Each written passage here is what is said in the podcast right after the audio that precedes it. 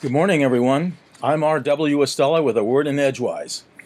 Today is August 26th, which is the 238th day of 2019, leaving us with a balance of 127 days until 2020. In the eastern pre dawn sky this morning, our slender crescent moon rose diagonally through the constellation Gemini the Twins. Its two brightest stars, Castor and Pollux, representing the twin brothers of Greek mythology. Pollux, viewable just below Castor, is the slightly brighter of the two, with Procyon, the brightest object in the constellation of Canis Minor, and usually the eighth brightest star in the night sky across the way to the southeast of the moon. Tomorrow evening, look barely above the southern horizon to see Saturn and Jupiter almost in line with one another, and below Saturn will be the constellation Sagittarius, the Archer, which contains a famous asterism with a noticeable pattern known as the teapot. Given a dark enough sky, the view of the teapot will also include that of our Milky Way galaxy, broadening and brightening toward its center one more note on today's heavens, as posted by Paul Scott Anderson recently on earthsky.org. Last week, a peer reviewed paper published in the Astronomical Journal posits that, based on data from the Kepler Space Telescope, one in four sunlight stars should have a planet that's approximately Earth sized, orbiting the star's habitable zone. Close quote. That notion, predicated on the estimate that our galaxy has about 200 billion stars altogether, holds that about 10% of those are sun like stars. In other words, 20 billion sun like stars, with a quarter of them having at least one Earth sized planet, would amount to 5 billion such planets in the Milky Way galaxy alone.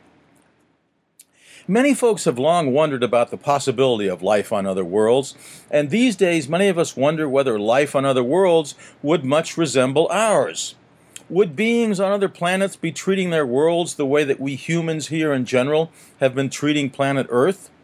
For example, since January of this year, the Brazilian Amazon has experienced 74,155 fires according to data from Brazil's National Institute for Space Research, known by the acronym INPE.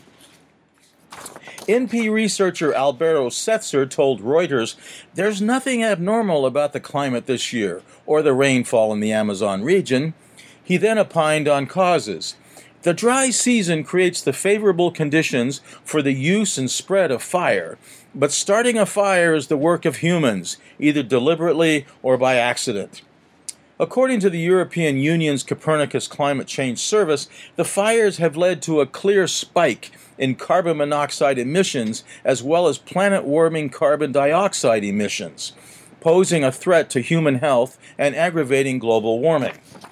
In other areas, Earth's humans are also providing numerous examples of our predilection for stress Indeed, the 21st century has become one involving the fear and loathing of many, especially among those who become caught in the paradox of fleeing, escaping, or otherwise leaving their home countries because of fear, only to encounter fear in the country where they had hoped to find sanctuary or asylum. Yet historically, again and again, Earth's humans have risen to the challenge of coping or even allaying the stressful elements of our earthly existence. Today is the 60th anniversary of the British Motor Corporation introducing the Morris Mini Minor, designed by Sir Alec Issigonis. The original Mini was only 10 feet long but could seat four passengers. Created in response to the 1956 Suez Canal crisis, which had driven up, as it were, fuel prices, Issigonis' design would become realized in both the Morris Mini Minor and the Austin Mini. By 1969, in the United Kingdom, both editions had merged into the current name of Mini.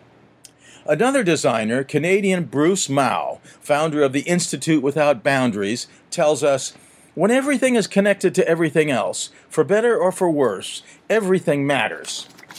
In that regard, during this past weekend, the 2019 American Folk Festival here in Down East Maine provided hope for all and an excellent example to the universe as to how the inhabitants of a planet might best go about the business of celebrating life and its diversity. From Orono, Maine, I'm R.W. Estela with In Word and Edgewise. Here's to a fine summer day.